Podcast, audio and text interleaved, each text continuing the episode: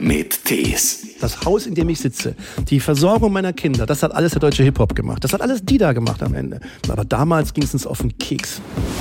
Der hat dann zu ihm gesagt, der Pizzabutter, hä, bist du alleine hier? Und sag ich, nein, wir sind zusammen hier. also wir beide sind noch zusammen hier und haben das in den Text eingebaut.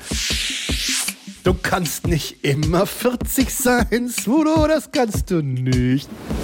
Der Rassismus muss auch bei alten weißen Männern aufhören.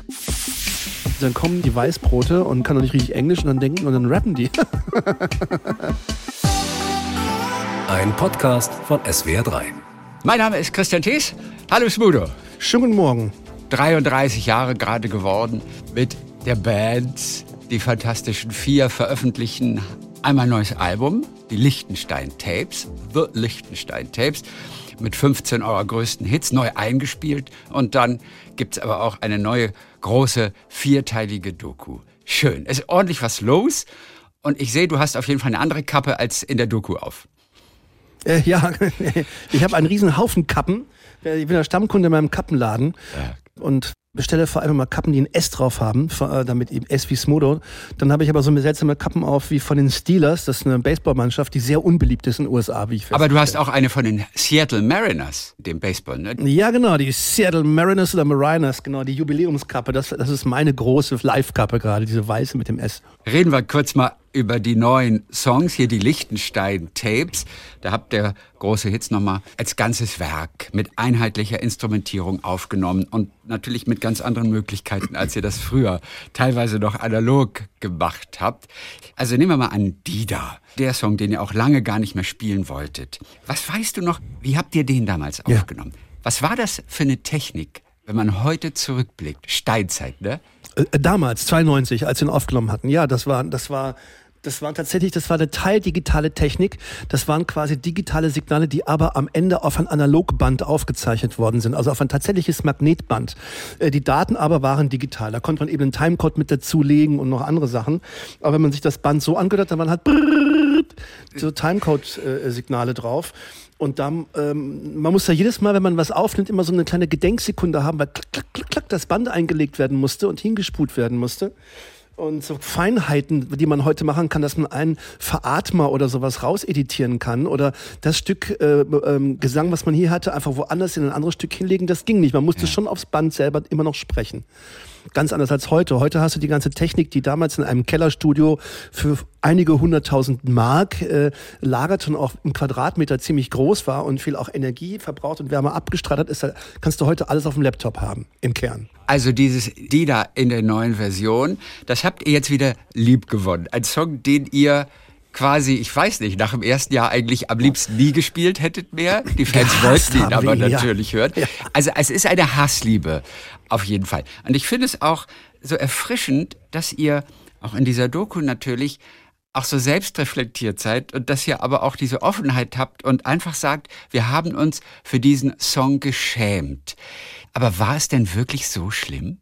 Weil wenn ich es jetzt so trocken in den Raum spreche und sage, ja, ach Gott, die da ging es auf den Keks nach einer Weile, ist das nicht richtig spürbar. In der Doku hingegen sieht man, wie wir auf der Straße angesprochen werden, immer die da hier, immer die da da, dann wie die, wie die bunten hysterischen und teilweise auch gruseligen, also in der Äußerung uns gegenüber Teenies, äh, und uns umschwirren, dass wir und alle und wir nur auf das reduziert wurden. Und dann auch äh, äh, von den Menschen, von, von denen wir eigentlich was halten, ne, von Musikpresse und Musikerkollegen, die uns eben auch nur auf diese bunte Optik reduziert haben und nur auf den Titel.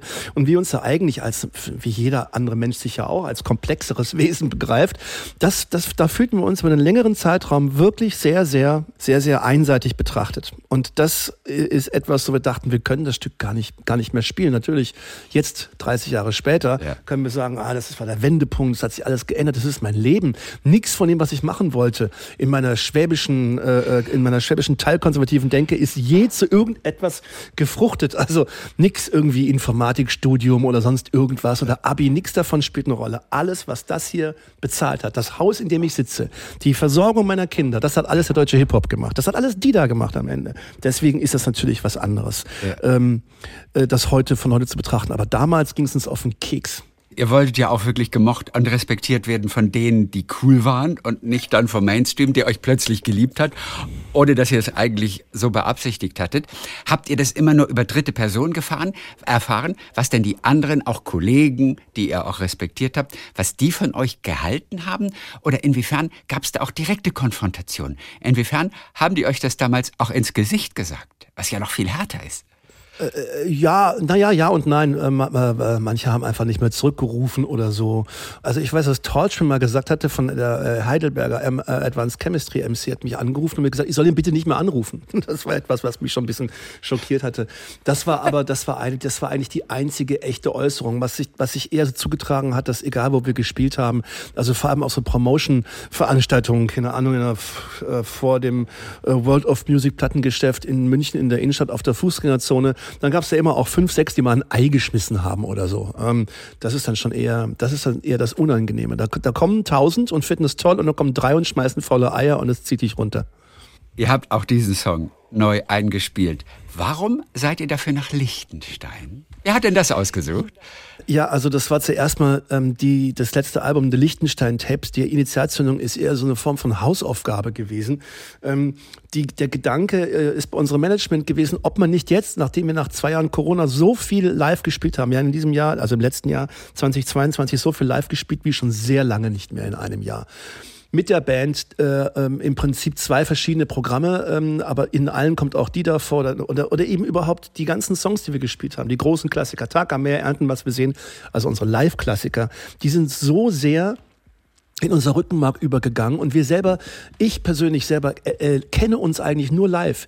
Die Platten, die höre ich dann einmal an, da sind sie im Kopf, aber was wir live machen, ist eigentlich etwas, wo wir tatsächlich wirklich musizieren und interpretieren, was wir da machen. Und die Versionen, die sind von uns normaler, da draußen aber eigentlich gar nicht. Dass wir ernten, was wir sehen mit einem langen dass wir was wir sehen, mit einem langen Gitarrensolo machen, ist jetzt zum Beispiel etwas, was für mich normal ist, was da draußen aber alle äh, also für was Neues empfinden. Das ist ursprünglich mal in einem Remix gewesen.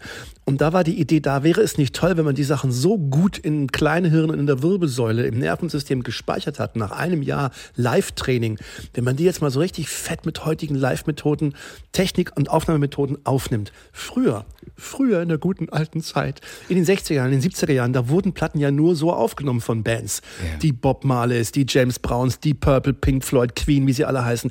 Die sind mit ihren Songs, die sie im Proberaum geübt haben, was bei uns eben die Live-Bühne ist, ins Studio und haben das live to tape aufgenommen, die einzelnen Spuren. Natürlich wurde dann auch editiert, schön gemacht und Spuren geputzt und so und richtig viel Punch reingemacht. Und diese Methode wollten wir, haben wir uns mal so als Beschäftigungstherapie ausgesucht. Und daraus sind dann die Lichtenstein-Tapes geworden.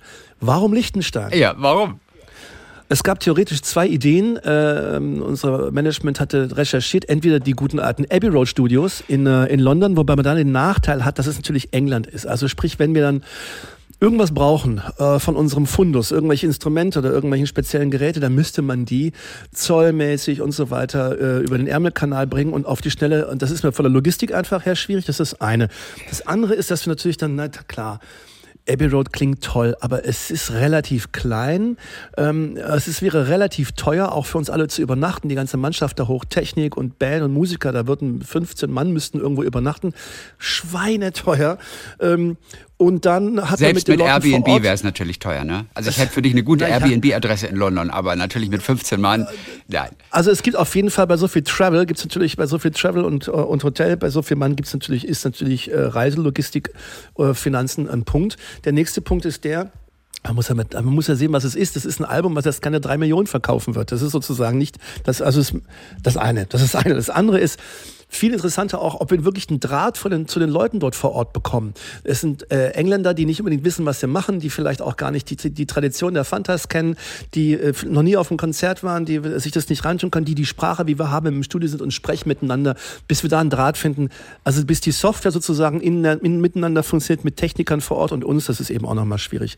Hingegen Liechtenstein hat viele, viele Vorteile. Erstmal ist es in der Nähe ähm, unserer alten zweiten Heimat sozusagen, Vorarlberg, Österreich. Das ist ja gleich da am Dreiländereck. Äh, und ähm, da, äh, das ist quasi, wir sind dort kulturell schon ein bisschen zu Hause. Wir haben ja auch in Dornbirn gewohnt. Und ähm, dann ist es so, dass sie uns dort kennen und dies, äh, das Studio dort, äh, die, ähm, die, äh, na, wie heißt es noch gleich? Ach Gott, sag's mir, wie heißt das Studio? Ähm, der der Little, die Little Big Beach Studios, die Little Big Beach Studios in Luxemburg haben einen riesengroßen Aufnahmeraum. Und dort können wir quasi alle unsere großen Sachen, speziell die äh, Schlagzeug- und Percussion-Burg aufbauen und haben alle in einem Raum. Wir sprechen alle eine Sprache, äh, die Leute vor Ort kennen uns und wer Vorarlberg kennt und Dornbirn kennt, weiß, der lässt sich exzellent essen. Mhm. Ähm, alle, alles, es ist Stuttgart ist nicht so weit weg. Man könnte alles auf die Stelle wieder hierher bringen, was ja auch der Fall ist. Oh Gott, wir haben die Hammond-Orgel vergessen. Da muss die auch noch eingeschifft werden. Mit vor Ort vor Technikern, welches Kabel wie gelötet wird, kann man gut, kann man gut erklären. Man muss auch, man kann, wenn man einen Vocal schneiden muss, genau sagen, an welcher Stelle der Vocal geschnitten werden muss, weil die Leute Deutsch sprechen. Ja, und so waren es dann zehn wundervolle Arbeitsurlaubstage in Liechtenstein. Plus The Liechtenstein Tapes. Klingt vom Namen her auch viel spannender wie das abgegriffene Abbey Road. Das hat was Geheimnisvolles. Weißt du, sowas Barschel Hotelzimmermäßig, äh, 70er Jahre, äh, irgendwas Verdecktes und so. Ähm, hat also noch was Geheimnisvolles. Und dazu hat euch wahrscheinlich das Land Liechtenstein noch das ganze Album finanziert, oder? Das ist ja eine, eine mega, das ist ja eine mega PR-Geschichte, auch für, für das Land. Ich meine, überall steht jetzt Liechtenstein, verstehst du? Naja, Liechtenstein im Zusammenhang mit CDs hat ja sonst keinen so einen guten Ruf. Ich spreche von Steuer-CDs. Ist richtig. Aber, aber, das ist natürlich alles nur, das ist genauso, man würde fand, das kann man nicht auf die da reduzieren, man kann Liechtenstein nicht auf Steuer-CDs reduzieren. Nein, das ja. war ganz toll da, unglaublich gastfreundlich, der ganze, die ganze Gegend da und landschaftlich voll wundervoll und kulinarisch eine Hammer. Es war einfach ganz toll. Und Liechtenstein hat vermutlich auch einen Flugplatz, oder bist du mit dem Flieger gekommen?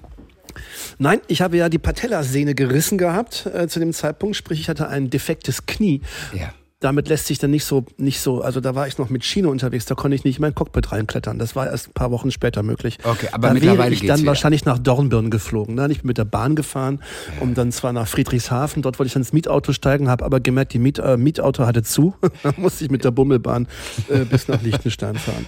In dieser Doku, da kriegen wir wirklich alles mit von Anfang bis Ende. Ihr habt da unglaublich viele Videos ausgegraben. Ich war total erstaunt, wie viel ihr damals in der Anfangszeit schon gefilmt habt. Wer war der Filmfreak bei euch? Gab's einen? War das der Thomas? Wer hat denn ständig eine Kamera dabei gehabt? Also bei der Doku, beim An Betrachten der Doku ist mir auch aufgefallen, dass wir wirklich eigentlich fast alles die ganze Zeit gefilmt hatten. Es ist so, als ich Thomas kennenlernte, 86 oder 87, da hatten wir alle keine Kamera, aber der Papa von Thomas hatte eine. Und mit der sind wir eigentlich ständig unterwegs gewesen. Da haben wir uns auch schon gefilmt. Wir haben viel, keine Ahnung, wir haben so Reportagen gemacht oder wir haben Sketche gedreht oder sowas, was die Kids heute eben auch machen, mit dem Handy halt. Und ähm, da haben wir, äh, aus der Zeit haben wir äh, total viel. Und da hatten wir schon, da ging es schon los mit der Band, also habe ich dann eben auch mit der geliehen, also habe ich dann eben auch mit der geliehenen Kamera vom Thomas mich eben auch selbst gefilmt, die Band vorgestellt oder so. Und oder wie wir Michi kennengelernt haben, selbst wenn wir einfach nur zum Rumschwanzen auf den Stadtpark, in den Stadtpark gefahren sind, haben wir immer uns irgendwie gefilmt. Und dieses ganze Material also wir haben es eigentlich immer gefilmt, auch später dann äh, mit selbst gekauften Kameras und dann kam die ganze Mini-DV-Zeit. Dieses, diesen ganzen Kram muss man ja für die Doku sichten und irgendwie einbauen. Und das frage ich mich, wie ging das? Der Regisseur hat mir erzählt von der Doku, da haben irgendwie acht Praktikanten sechs Wochen lang in vierfacher Geschwindigkeit die Tapes angeschaut und protokolliert. So, Sklavenarbeit. Sprich Praktikanten wahrscheinlich. Was einem selber so ein bisschen beim Zuschauen fast schon leid tat, das war, als Michi über den Verlust der Anonymität spricht. Also ihr wurdet bekannt und dann konntet ihr irgendwann auch nicht mehr aus, aus der Haustür gehen oder einfach nur mal Brötchen um eine Ecke holen. Ihn hat es wahnsinnig geschlaucht. Er ist sogar richtig unsicher geworden, weil du diese ja. Rolle erfüllen musstest. Als Popstar plötzlich. Diese Schuhe sind ja doch viel größer, als man sich das anfangs feststellen kann. Was sind deine Erinnerungen? Wie bist du in diesen Jahren? Ich glaube, bei ihm war das so 92 bis 99. Das war für ihn eine echt schwierige Zeit, trotz des ganzen Erfolges. Wie bist du mit dem Verlust der Anonymität umgegangen damals?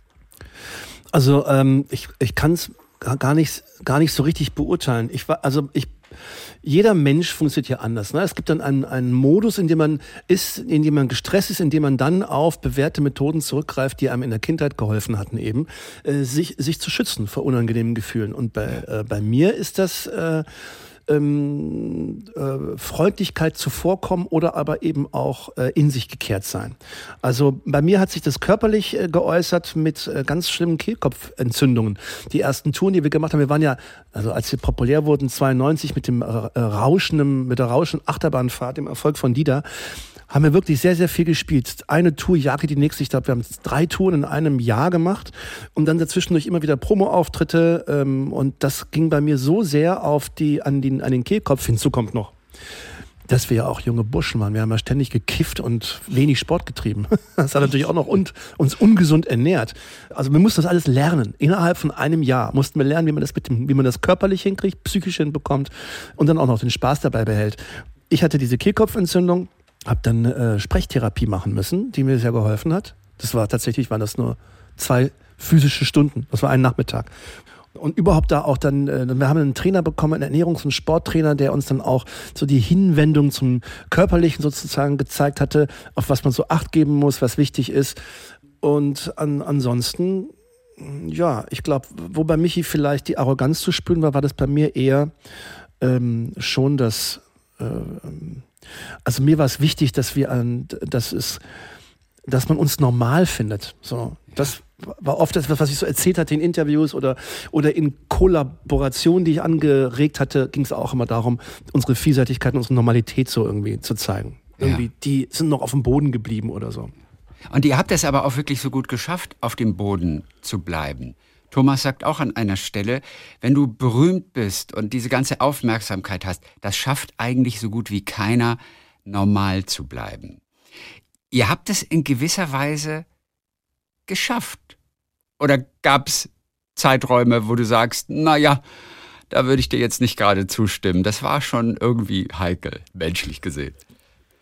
Doch, im Groben stimme ich hier dazu, weil wir eben auch so sind. Also ähm, ich finde, wenn jemand arrogant ist oder abgehoben, dann ist er das nicht erst zum Zeitpunkt der Populärwerdung, sondern ist das eben auch schon vorher drin, sage ich jetzt mal. Ja. Da wir erstmal im Kern so nicht sind. Und dann finde ich noch ein ganz anderer wichtiger Punkt, der uns auch vielleicht geschützt hat, ist, dass wir vier uns untereinander haben. Wenn ich jetzt ein Solo Popstar geworden wäre und um mich herum nur ein Team von Leuten, die mich, die mich loben, die ganz toll finden, dann würde ich vielleicht auch so ein bisschen die, die, den Abstand zur Normalität verlieren oder so, wenn, wenn, er so, wenn die Realität sozusagen, die Normalität von mir so weggehalten würde. Also wir vier haben uns eigentlich immer ganz gut in der Balance gehalten, weil wir, weil ich die anderen drei sehen kann, um zu sehen, was mit mir passieren kann oder was mit mir passiert. Also ich kann das reflektieren. Und das ist ja auch noch heute so. Das ist auch ähm, ein, ein Fundament unserer großen also Freundschaft. Das ist wie eine Familie, weil wir uns eben so gut kennen und dieses gemeinsam so erlebt haben. Ja, und dann gehört auch, was auch so ein bisschen dazu gehört, ist, das darf man echt nicht, ähm, ähm, das ist auch eine romantische Vorstellung, dass berühmt werden einen arrogant und, und abgehoben macht. Das ist wirklich, meiner Erfahrung nach, passiert das vereinzelt, aber nicht grundsätzlich. Okay. Und ähm, die Arroganz, von der wir vorhin sprachen, die bei mich vielleicht zu sehen war, ist ja nur ein Teil des Auftretens. Er selber hat deshalb aber nicht den Grip auf die Wirklichkeit verloren. Aber dich hat es auch nicht unberührt gelassen. Also ich glaube, an einer Stelle sagst du auch, wie, wie, wie, wie stressig das war und irgendwann wusstest du gar nicht mehr, was du eigentlich möchtest. Erst nach einer Therapie ist dir das Ach wieder so, bewusst ja. geworden. Oder war das, war das scherzhaft gemeint? Nein, du fasst da etwas unzulässig, etwas zusammen, was in der Doku an verschiedenen Stellen gesagt wurde. Ja. Äh, mein erster Spruch bei der, also ich, damals, als ich Therapie gemacht habe, ich weiß gar nicht, wie lange das ist her, sieben, acht oder ist es schon neun Jahre her oder vielleicht schon zehn? Ja, neun Jahre. Und da war mein erster Gedanke, ich kann nicht sagen, was ich gerne machen möchte. Ja. das, ist, äh, das ist keine Ahnung, als Beispiel, ich, ähm, ich, ich, ich mache Motorsport seit fast 20 Jahren. 20 Jahre jetzt. Und ähm, eigentlich sollte mir das Spaß machen, aber in jener Zeit, als ich zur Therapie gegangen bin, fühlte ich mich so gestresst. Das war nicht 1992, das war 2010, 2011. Aber da fühlte ich mich so stresst und übermannt von, von, von Verpflichtungen, dass ich alles andere, was mir sonst Spaß macht, auch als lästige Verpflichtung verstanden hatte. Ich sitze im Cockpit und finde es eigentlich nicht unterhaltsam. Das kann ja nicht sein, dass die Sachen, die mir eigentlich Spaß machen, plötzlich keinen Spaß mehr machen. Mhm. So, das war für mich ein Grund, zur Therapie zu gehen. Aber trotzdem ist ein Wesenszug von mir, und das ist ja etwas auch, was man in der Therapie lernt. Man lernt in der Therapie ja nicht unbedingt, dass man etwas, dass man sich da ändert, sondern dass man mit den Sachen, die man ist, die man rausgefunden hat, lernt zu leben. So. Und bei mir ist das nun mal so. Ich kann nicht, ich kann keinen Zettel schreiben, an dem ich sage, das möchte ich gerne werden. Lokomotivführer. Ich wollte einfach nur Musik machen, ähm, Rap machen, cool gefunden werden und erfolgreich damit sein. Und erfolgreich ist ja auch noch, kann ich noch nicht mal sagen, wie. Ob das jetzt Geld und Liebe ist, mhm. Geld, Sex, Drugs und Rock'n'Roll oder ob es nicht auch nur eins davon reichen würde, keine Ahnung. Weiß ich bis heute nicht. Du bist ja der Multi-Interessierte. Und ich glaube, der schönste Satz aus dieser ganzen Doku, ist, wo über dich gesagt wird, ja, die Band letztendlich war das, was dein Leben am meisten gestört hat bei deinen ganzen vielen Interessen. ja, ja. Da wolltest du gerne Motorsport machen, da wolltest du gerne fliegen. Und, und, ja, und ich habe auch meine Phase. Ja, ja, also das ist ja meine Form von Eskapismus aus dem künstlerischen Pflichten, ist natürlich auch meine ganzen anderen Sachen groß zu machen, um mich, dann, um mich dann dorthin zu geben. Das ist das, worauf Michi verwiesen hat, als er sagte, dass die Band eigentlich das ist, was mich immer davon abhält, andere Dinge zu machen. Aber das ist natürlich scherzhaft ausgedrückt, dass meine äh, äh Schreibblockade immer wieder beim Schreiben, für, für, aus der ich keinen Hehl mache, ja. ähm, wird dann immer natürlich ganz gerne so geschrieben. Genauso könne man auch andersrum sagen, dass ähm, ähm, man mit, äh, mit, über, mit übermäßigem Pflichtgefühl eben auch versucht, auch Arbeit abzuwehren, indem man eben vorher schon irgendwie alles abarbeitet.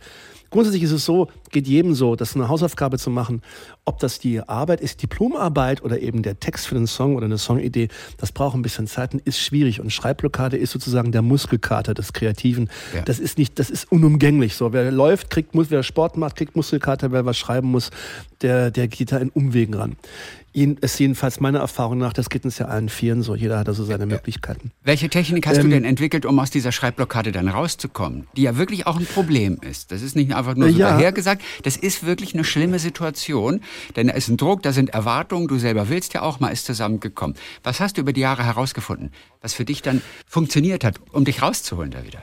Also was funktioniert ist, dass man sich dem komplett hingibt, dass man sich dem widmet, dass man zum Beispiel ein festes Schedule macht, dass man sagt, jeden Abend von acht bis zehn schreibe ich irgendwas für einen Papierkorb.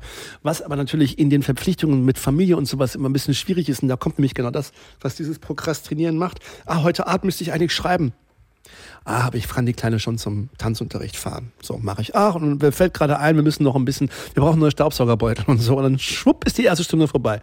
Und so vertrödeln sich dann so die zwei Stunden. Also man, man muss sich regelmäßig ranhängen und man muss sich ein festes Schedule machen. Dann kann man das durchbrechen. Und trotzdem, ich glaube, beim letzten Album das war das schwierigste Album. Das erste Album war das leichteste zu schreiben und das letzte war das schwerste. Da kamt ihr aber auch tatsächlich zusammen bei Thomas in der Eifel und habt zusammen dort versucht zu texten. Und da würdest du denken, ah. oh komm, da fließen die Inspirationen, da gibt ein Wort das andere und zusammen kann man da etwas wuppen. Aber nimm uns ganz kurz mal mit, in, äh, bitte mit in diesem Proberaum und erzähl uns, wie schwierig das wirklich war, vernünftig zu texten. Ich nehme dich jetzt zum Texten von zusammen, ja? ja? Darüber sprechen wir. Ja. Ja, also wir haben ja schon seit längerem arbeiten wir mit, äh, mit Coaches zusammen, mit äh, Musikern und Textern zusammen, äh, um Ideen zu bekommen oder um Ideen, die wir haben, zu verfeinern. Oder um das, was wir machen, einfach nochmal betrachten zu lassen, wie so ein Workshop. Und das funktioniert ganz gut. Und bei Zusammen war das wirklich ein großer Haufen von Leuten. Ich meine, Sammy Deluxe war dabei, da hatten wir Curse dabei und dann hatten wir auch noch Damien dabei. Ähm, die drei und dann saßen wir alle gemeinsam. Also es war zum Beispiel so die erste Idee von zusammen. Da Curse kam an mit einer Reihe Demos. Das sind meistens dann nur so kurze Beats, vielleicht 30 Sekunden oder so etwas, in denen ein Thema gespielt wird. Ja. Da wird manchmal lautmalerisch dazu oder auch was Reelles textlich gesungen. Aber von zusammen, da hatten wir wirklich nur dieses und hat drüber, jemand drüber gesungen, eine Stimme. Das war so, das, die, die Linie so ein bisschen. Und das haben wir alle gehört und fanden das sofort ein Hit. Da saßen wir bei mir hier im Büro in Hamburg. Thomas Curse, ich glaube, Damien war nicht dabei, war Sammy dabei, weiß ich gar nicht. Michi und Icke, fünf Mann oder so in diesem kleinen Zimmer. Und alle haben sofort so geguckt. Also alle haben es gemerkt. Das ist dann der Moment, wo ein geübter Angler merkt, ich habe einen Fisch am Haken. So, den darf ich jetzt nicht, äh, nicht weglassen. Auch wenn es hart wird und auch wenn sich die Route biegt und das alle, ich bleibe jetzt dran und wir wissen auch, wir müssen lange dran arbeiten. Das ist jetzt dann nur ein Text gewesen, nur eine Linie, eine Highline. Da müssen Worte drauf, der Inhalt muss stimmen. Und ähm, dann ging es auch noch gerade weiter. Dann wussten wir nicht genau, wer da singen könnte, weil die Stimme, die da drauf äh, war, das äh, ging aus technischen Gründen nicht. Können wir das selber singen? Nein, schaffen wir nicht. Dann kamen wir überhaupt erst auf die Idee, es könnte eigentlich auch Clouseau machen. Der klingt ein bisschen so ähnlich und der ist ein Buddy. Es würde uns beiden gut tun, womöglich, wenn wir es hinkriegen. Und äh, dann auch noch die, die Videoclip-Idee, ne, dass wir erfolglosen alten Hip-Hopper uns den jungen Clouseau nehmen müssen, um als Fantastische Fünf noch weiter irgendwie arbeiten zu können, äh, inszeniert quasi. Das, und das eben als Gag. Das ist also eine ganz lange, äh, eine ganz lange äh, Geschichte und ein ganz langer Strang von vielen Ideen, die am Ende zusammen zu einem, unserem letzten monumentalen Hit gebaut haben. Ja, und dann beim Texten kam es auch vor. Ich weiß, da waren wir bei Michi im Büro in Berlin. Da war äh, Damien und Sammy und Kirsten und wir, wir saßen alle zusammen und jeder hat so seine Sätze gesagt, was alles so bei zusammen ist. Ähm, zum Beispiel Sammy hatte gesagt, er hat diese eine Stelle, da saß er bei sich zu Hause und hat äh, äh, Pizza bestellt. Und dann, ähm, wie war das? Dann kam der Pizzabote und der hat dann zu ihm gesagt, der Pizzabote, hä, bist du alleine hier? Und sag ich, nein, wir sind zusammen hier. also wir beide sind noch zusammen hier und haben das in den Text eingebaut. So, so verrückte Kleinigkeiten kamen da zusammen. Deswegen, wenn man in die Kompositionsangaben guckt von zusammen, steht da auch eine ganze Latte von Menschen, die diesen Text zusammen gedengelt haben. Aber wie gut, dass ihr in den Clouseau damals mit 4Music investiert habt, oder? Der hat euch später nochmal tatsächlich auch geholfen. Hätte man auch nicht gedacht ja. damals. Ein schönes Beispiel, dass nämlich Investment und Glaube aneinander nicht immer nur in Record Sales zu beziffern ist, sondern dass Ups. eben auch ähm, die, äh, die die äh, Fühlungsvorteile, die man dadurch hat, ne, dass man sich gemeinsam toll finden kann oder gemeinsam, gemeinsam arbeiten kann an etwas, was größer ist als Geld. Du hast es jetzt auch gerade schon angesprochen. Wir, die Alternden. Ich fand es dann doch ganz interessant, dass das Thema Alter bei euch doch wirklich sehr prägnant ist. Ich hätte vermutet, bei dem Erfolg, der hat euch ja auch gar nicht wirklich verlassen über all die Jahre, also in den letzten Jahren. Und trotzdem, dieses Thema Alter, das schleicht sich immer wieder an dich heran. Wann war es das letzte Mal der Fall? Es ist eigentlich die ganze Zeit der Fall. Es ist nicht so, dass wir uns das ausgedacht haben, aber natürlich mit steigendem Alter kommt das Thema an einmal ran. Aber es war schon so, dass wir anfingen, als wir 30 wurden, war das schon ein Thema. Ähm, ob, äh, da war Hip-Hop, äh, da war Hip-Hop für die betrachtende Menschen auch schon eher etwas Jugendliches und so.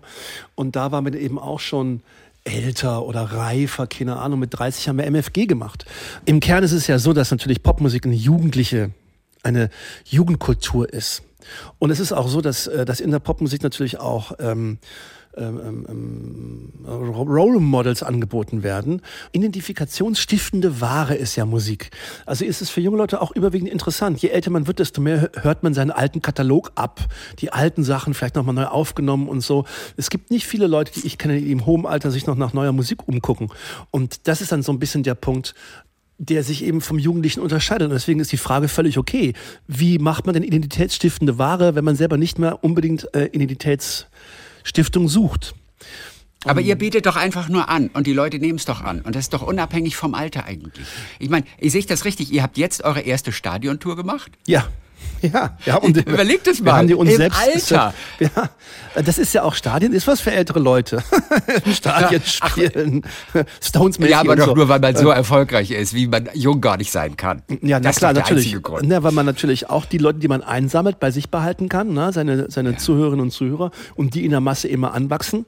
Das ist sozusagen, das ist der normale Weg des 0815 Pop-Dinosauriers, den wir ja auch einschlagen. Und den wir natürlich auch einschlagen können, weil wir in der Lage sind, die Lieder dazu zu machen oder überhaupt die Performance dazu zu haben.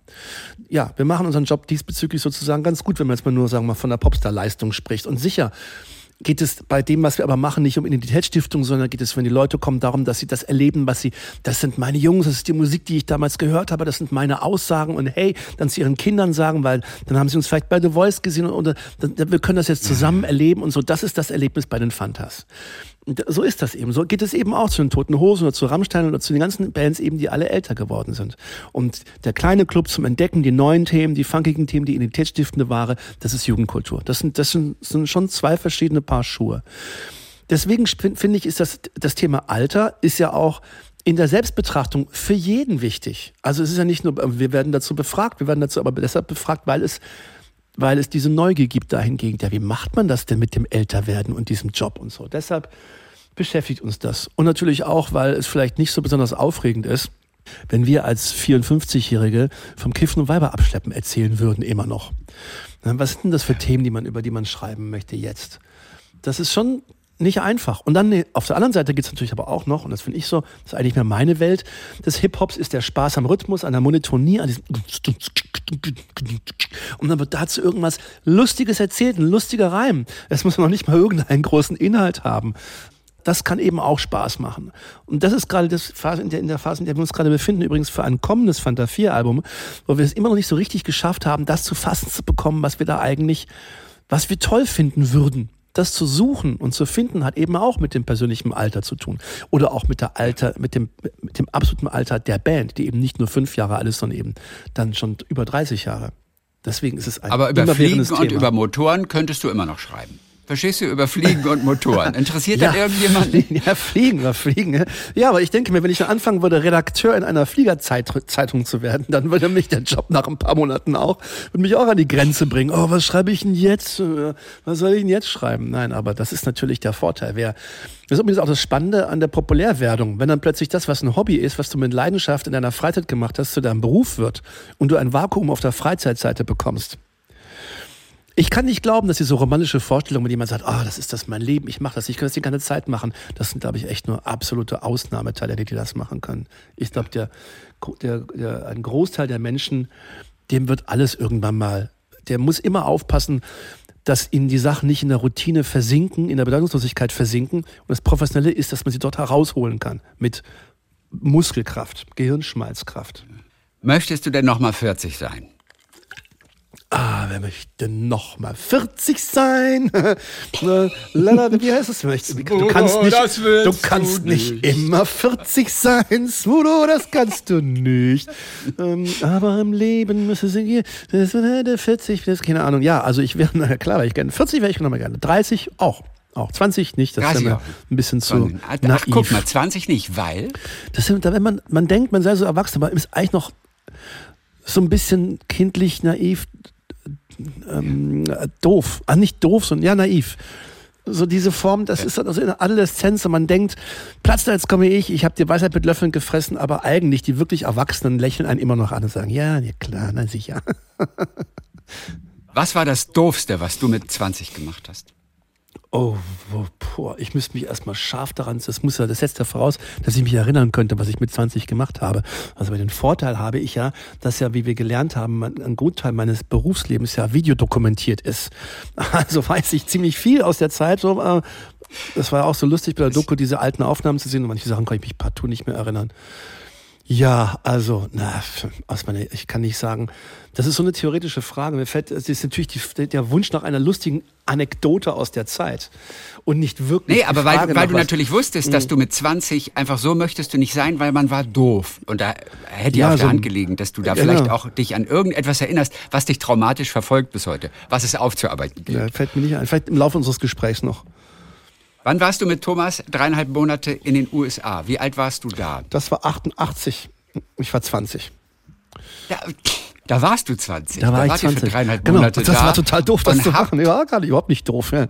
Ihr wolltet Englisch rappen. Aber wie mutig, nach Amerika zu gehen und denen Englisch vorzurappen. Ja, das war nicht der, ja, äh, genau. Also wir wollten nicht, wir sind nicht zum Rappen darüber gegangen, wir wollten einfach weg. Ne? Wir wollten Ach, weg dachte, von zu Hause, wir wollten so, nach Amerika, ins Land der unbegrenzten Möglichkeiten. Wir wollten da rumreisen, so. ein Auto kaufen, was wir alles gemacht haben. Thomas hatte so eine 80er-Jahre-Vorstellung, er möchte am Highway 1 am Auto lehnen und Saxophon spielen. Ähm, und so, so eine Sachen. Ähm, ja, und das war einfach ein spannender Abenteuerurlaub. Natürlich, also ich bin Hip-Hop-Fan äh, und hatte in der Zeit, ich wollte Platten kaufen und, und wir haben natürlich auch unsere Musik gemacht. Und wenn uns Leute gefragt haben, wir haben ja bei allen möglichen Leuten gewohnt, was machten ihr so? Wir machen Rapmusik und haben natürlich alle echt nicht schlecht gestaunt, wie diese 20-jährigen Schnodderbremsen, was sie da von Rapmusik erzählen. Das war wie Eulen nach Athen tragen. Da, dann kommen die und dann die Weißbrote und kann noch nicht richtig Englisch und dann denken und dann rappen die. Das ist wie wenn ein Amerikaner, ja. ein Cowboy nach, äh, nach Bayern kommt und sagt, er, er, er spielt gerne Zitter. Obwohl, nein, das wäre Quatsch. Er würde sagen, er, er jodelt. Das machen die ja auch, die Country-Sänger. Er würde sagen, er macht fällt mir jetzt kein blödes anderes Beispiel ein. Naja, jedenfalls. Und dann haben wir da eben dann auch gerappt. Dann fanden die es alle albern, wenn es auf Englisch war. Und dann, wir hatten auch ein paar deutsche Sachen und das fanden die lustig. Dann hatte das was. Es war aber auch die Zeit von Beastie Boys, die eben auch als, als weiße äh, äh, ähm, pflegelhafte Partylümmel-Rapper ja bereits ein Segment aufgemacht haben, das man dann eben auch verstanden hatte. Und mit, der, mit dieser Erkenntnis, dass Amerika erstmal riesengroß ist, dass Hip-Hop-Musik eine sehr amerikanische, schwarzamerikanische Musik ist und dass wenn wir diese Musik und den Groove und die Party und all das lieben, dann müssen wir das unbedingt in unserer Sprache und mit unseren kulturellen Maßnahmen und Mitteln machen. Das war die Erkenntnis, die uns unterschieden hat von einem Großteil der ganzen anderen Hip-Hopper in Deutschland, die nämlich eher davon ausgingen, die haben sozusagen das kulturelle Abziehbild aus USA versucht, so adäquat wie möglich zu importieren mit all seinem ganzen kulturpolitischen Ballast, nenne ich es jetzt mal. Der reine Party-Charakter, der uns gefallen hatte und der Groove- und Rhythm-Charakter, das äh, hatte manchmal eine untergeordnete Rolle gespielt. Was erstaunlich ist, ich weiß nämlich noch, wie wir einmal mit äh, Grandmaster Melly Mel von Melly Mel and the Furious Five gemeinsam Musik gemacht hatten. Wir haben nämlich Melly Mel und Scopio von diesem legendären 80er Jahren Hip-Hopern in Stuttgart eingeladen gehabt und haben dort mit Michi und Tomilla, also Michi und Tomilla haben für ihre Platte, für die Michi Beck Platte Hausmarke, haben wir mit denen einen Track gemacht. Und dann mit ihnen, dann mit ihnen auch Abendessen. Und Melly Mel, also der, der, der Messias, hatte gesagt, dass sie damals ähm, auch dachten, Hip-Hop-Musik ist doch Party. Was, als ihr Manager hätte gesagt, du musst ja was machen mit sozialer Brennpunkt und wie es ist irgendwie als schwarze Amerikaner in New York und ihr Armenviertel und so. Der meinte, nein, ist doch Partymusik, meinte Melly Mel. Das, die Leute wollen doch Party machen. Und dann haben sie aber dann halt doch The Message geschrieben, ne? ein sozialkritischer mhm. Song. Und das war ihr größter Hit. Also selbst Melly Mel kam nicht so von ohne weiteres drauf, dass es in Hip-Hop-Musik auch darum geht. Wie sollen wir drauf kommen? Ähm, aber wir sind ja auch jetzt keine, wir sind ja keine abgerissenen Brüder. Wir, wir haben unsere Musik gemacht. Wir waren, ich finde, dass wir authentischer sind als viele manch andere Bands, weil, weil wir das, weil wir das erzählen, was wir sind. Wir, wir tun nicht mhm. irgendwie böse oder, sondern das sind wir immer schon gewesen. Das nächste Album hast du schon angedeutet vorhin. Wird das nächste Album schreiben noch schwieriger als das letzte Album schreiben? Ja, also ein Album schreiben, das als feststehender Begriff bedeutet ja nicht, dass man wirklich an einem Blog sitzt und schreibt, sondern eben auf der Suche ist nach Ideen und wenn man was findet, ah, das finde ich toll, das mal zu notieren und irgendwann mal eine Motivation gefunden hat, irgendwie was, was zu arbeiten. Im Moment, es wird jetzt hier im Januar ganz viel Material geben von befreundeten Textern, die und es gibt schon ein bisschen was und es wird jetzt im Frühjahr dann die Phase geben, in der ich mich tatsächlich wirklich reell ransetzen werde. All das, was in meinem Kopf ist, was ich so nebenher notiert habe und was da an Material reinschwemmt, mal zu versuchen, irgendwie zu sortieren auf Musik und auf Themen. Und dann kann man hoffen, man, dann darf man vielleicht hoffen, dass es ein Album geben könnte. Okay. Und das passt dann aber auch alles zum Alter 54. Da hast du auch kein schlechtes Gewissen. Im März werde ich dann 55 sein. Ja, im März bin ich dann 55. Oh, da bist du sogar 55 5, sein. 5 ist seine ja. Nummer. ja. Zwei kleine Sachen nur noch zum Schluss. Einmal noch zum Schreibprozess. Fand ich so interessant. Du hast gesagt, ihr habt auch Coaches dabei. Yeah. Mit was für Übungen, mit was für Kniffs kitzelt ein Coach Ideen aus euch heraus? Was sind das für Ansätze? Ja, es ist jetzt nicht so, dass wir da der Coach steht und man, steht, man ist an so einer Art Trimgerät oder sowas oder wie man es in einem Film sieht. Ich habe jetzt 20 Übungen völlig, völlig vorbereitet, reibe mal was auf Ei oder so, sondern wir sitzen zusammen wie sonst beim, beim Schreiben auch. Dann sitzen wir da im Dunst und der eine rappt mir Sachen in Ideen vor oder findet einen guten Spruch oder ich auch. Und dann sagt er, ach, schreib das mal so rum oder, oder es ist einfach wild assoziativ. Ne? Ähm, einer sagt was und dann fällt dem anderen dazu ein Wortwitz ein und all das fließt mit ein. Das ist eher ein gemeinsames Gespräch, in, in dem es darum, darum geht, auch einfach nur mal so wild, wild rumzudenken. Ähm, warte mal, um das zu illustrieren. Ich werfe mal einen Blick in meinen Notizzettel. Ähm, Ah ja, genau. Mal so, keine Ahnung. Ich, Large macht mobil bei Arbeitssport und Spiel. Ähm, das ist so ein Quatsch, den ich als alte Werbung gesehen habe. Mars macht mobil bei Arbeitssport und Spiel. Das ist ja, nicht Large. Oder, richtig, ja. oder ähm, ähm, ähm was ich auch interessant finde, ist, dass das ist etwas, was mich so ein bisschen nervt. Ist, es wird ja immer, es wird von kultureller Aneignung gesprochen und vom Rassismus und man soll nicht Leute ausgrenzen aufgrund ihres Äußeren. Aber die in Anführungszeichen woke Teil der Gesellschaft sagt immer ganz gerne zu den Ideen, die sie konservativ findet, die käme von alten weißen Männern. Und ich finde, das ist auch eine Form von Rassismus. Aber ob man dazu rein inhaltlich was einfällt, dass man sagen kann, ey, Rassismus muss auch bei alten weißen Männern aufhören. Ähm, weiß noch nicht, ob das was passt. Und das ist einfach nur so ein, ein Satz in Prosa. Und den würde ich dann bei einer Workshop-Session einfach mal so in den Raum Raum werfen. Jeder geht damit denken, am nächsten Tag fällt einem einen lustiger Reim dazu ein. Keine Ahnung. Und dann, äh, und dann fand ich es auch interessant, ich habe mal gelesen, dass der englische Dichter Samuel Taylor Coleridge 1831 gesagt hat, dass die Vergangenheit die einzige Lampe ist sozusagen in dieser Welt, die wir als Menschen haben. Also wir können in die Vergangenheit blicken und können lernen, was damals gut gelaufen ist und schlecht. Also die, eine wirklich echte Ergebnisse von Ereignissen lassen sich nur aus der Vergangenheit ableben, äh, ablesen. Es gibt keine Lampe in die Zukunft. Wenn man also sagt, ähm, ähm, wenn man über gesellschaftliche Veränderungen oder politische Maßnahmen sprechen möchte, wir müssen das und das, das machen, damit das und das passiert, ist das trotzdem eine Fahrt in den Nebel. Weil wir erst hinterher mit der Rücklichtlampe nach hinten gucken werden können, ob die Ergebnisse stimmen. Gerade besonders sehr gut ja. zu illustrieren, gerade bei nach zwei Jahren Corona, wo jetzt auch so abgerechnet wird. Hätte man dies besser machen können, oder jenes besser machen können. Nein, man kann es immer nur so gut machen, wie es gerade eben so zu machen ist, dass sich eine Mehrheit darauf einigen lässt. Oder die Tatsache, dass zum Beispiel die Leute reden immer davon, man muss das so und so machen und so und so machen und so, als wäre es so einfach Politik zu machen. Wer aber nun mal in einer Debatte mit vier Personen im eigenen Haushalt oder in einer WG sich überlegt, wie lange es dauern kann, wenn man darüber spricht, was man Weihnachten gerne essen möchte oder was am Sonntag gemeinsames gemacht wird. Wenn man sich darüber streitet und versucht, alle Interessen unter einen Hut zu bekommen, kann man sich mal vorstellen, wie das ist mit 90 Millionen! Also, Absolut. Das, also so, dann, dann, man sich vorstellt, man könnte da irgendwie groß filigran und mit Details kommen. Das geht nicht. Das geht nur mit groben, grob schlechtigen Parolen. Deshalb ist Populismus auch so gefährlich. So solche Sachen gehen mir durch den Kopf. Aber jetzt schreibt daraus mal ein Lied, keine Ahnung. Oder hat es überhaupt in dem Lied was zu suchen? Gucken wir mal, was da kommt. Und dann ganz, ganz, ganz zum Schluss bitte einmal noch mal dahin, wo es besonders friedlich ist, nämlich oben in den Wolken.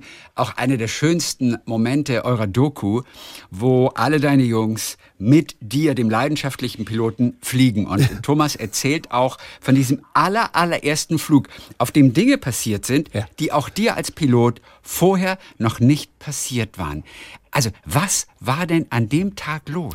Also, Vor allem, ja. wo seid ihr da geflogen? Wo die Zone plötzlich gesperrt war und ja. da waren Starfighter? Äh, erzähl bitte noch mal von diesem ersten ja, Flug. Ich kann das sehr gerne erzählen, aber ich muss auch dazu sagen, dass diese, dieser Ausschnitt in der Doku, in der Thomas äh, unzulässig verschiedene Ereignisse von verschiedenen Flügen zusammenfasst, uns natürlich im Sinne der Dramaturgie hochgejazzt hat, ähm, was natürlich, weil er ein Unterhalter ist, ganz gerne mal die äh, Pointe okay. über die Wirklichkeit siegen lässt. Finde ich völlig in Ordnung. Und im Zusammenhang von der Doku ist es ja auch wirklich sehr, sehr unterhaltsam. Vor allem, weil sie endet, sie endet ja mit einer Fluggeschichte. Ich habe ich hab dem Team auch acht Stunden Cockpit-Material mitgegeben. Und sie haben wirklich die eine Stelle gefunden, wo wir landen, ich glaube, das war in, äh, das war bei Ulm, Ulm-Laupheim, ganz kleiner Militärplatz mit so einer 350 Meter Betonstraße, die man nicht gleich ja. gefunden hatte. Und wir landen endlich. Wir sind auch angeflogen bei 35 Grad, es war richtig heiß. Landen, ich oh, schmeiß einen Kopfhörer in die Ecke und sag, boah, das war aber echt nochmal spannend zum Schluss. Und wie Thomas gesagt hatte, ja, trotzdem vielen Dank, dass du uns trotz deiner geistigen Behinderung hier hingeflogen hast. So, dann wird halt dieser kleine Ausschnitt genommen. Aber natürlich war, äh, ist es aus dem Zusammenhang gerissen. Thomas hat, hat äh, Thomas hat in diesem kleinen, äh, was er da erzählt hat, über, über Flüge folgende Sachen zusammengefasst. Einmal, wir flogen von Norden nach Süden durch den Hannoveraner Luftraum und, das, und da ist eine Militärmaschine geflogen, die hat uns gekreuzt, aber das ist nicht genau vor der Nase, sondern es ist vielleicht, keine Ahnung, fünf Kilometer weit weg. Man konnte sie aber gegen die Sonne sehr gut sehen. Es war eine richtig kleine langgezogene Silhouette, man konnte sogar den Abgasstrahl sehen. Und das sah faszinierend aus. Und hinterher erzählt man dann, da ist ein Starfighter vorbeigeflogen. Ja, das stimmt. Acht Kilometer entfernt.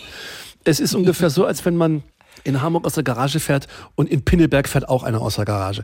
Äh, so, ähm, das ist das eine. Das andere ist, äh, dann sind wir tatsächlich, normalerweise es gibt verschiedene Lufträume, in die man einfliegt und ausfliegt. Und wenn man in einen Luftraum einfliegt, dann meldet man ihn eben vorher an. Es gibt auch geschlossene Lufträume wegen militärischer Übungen, die werden immer veröffentlicht und das gehört auch zu Good Airmanship, dass man sich da vorher erkundigt. Und ja. äh, wir sind instrumental rated geflogen und wir sind in einen Luftraum eingeflogen, von de der mir eigentlich freigegeben worden war. Aber dann hat der Lotse, der nächste Lotse gesagt, ich soll, ich darf nicht lang fliegen, das hat der vorherige Lotse wohl nicht gewusst und hat gesagt, ich soll um 30 Grad nach links links fliegen, weil mit Löchern im Flügel fliegt sich schlecht. Das war so als Scherz gemeint.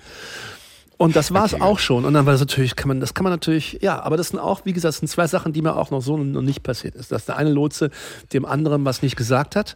Und das ist nun mal so. Menschen machen manchmal Fehler. Und das Tolle in der Fliegerei ist, das weiß man. Das wird auch, die offene Kultur, Fehlerkultur wird auch gepflegt. Da wird nichts verheimlicht, sondern da sind verschiedene Systeme so gebaut in der Kommunikation, in der Struktur, in der Technik, dass wenn irgendwo Fehler passieren, sie entdeckt werden können oder dass sie ausgeglichen werden können. Das ist ganz cool. Dann sagen wir Dankeschön für heute, die Fantastischen Vier. Ja. Dankeschön, Smudo. Die Doku ist äh, zu sehen und natürlich das neue Album kommt in der kommenden Woche, kommt es raus, 13.01. am Tag vor dem Kinoabend dann, The Lichtenstein Tapes. Die 15 Hits, 15 Klassiker von euch, aber wirklich in einem sehr modernen Soundcloud. Dann sagen wir mal Dankeschön für heute und viele Grüße nach Hamburg. Jo, Dankeschön. Mit Tees.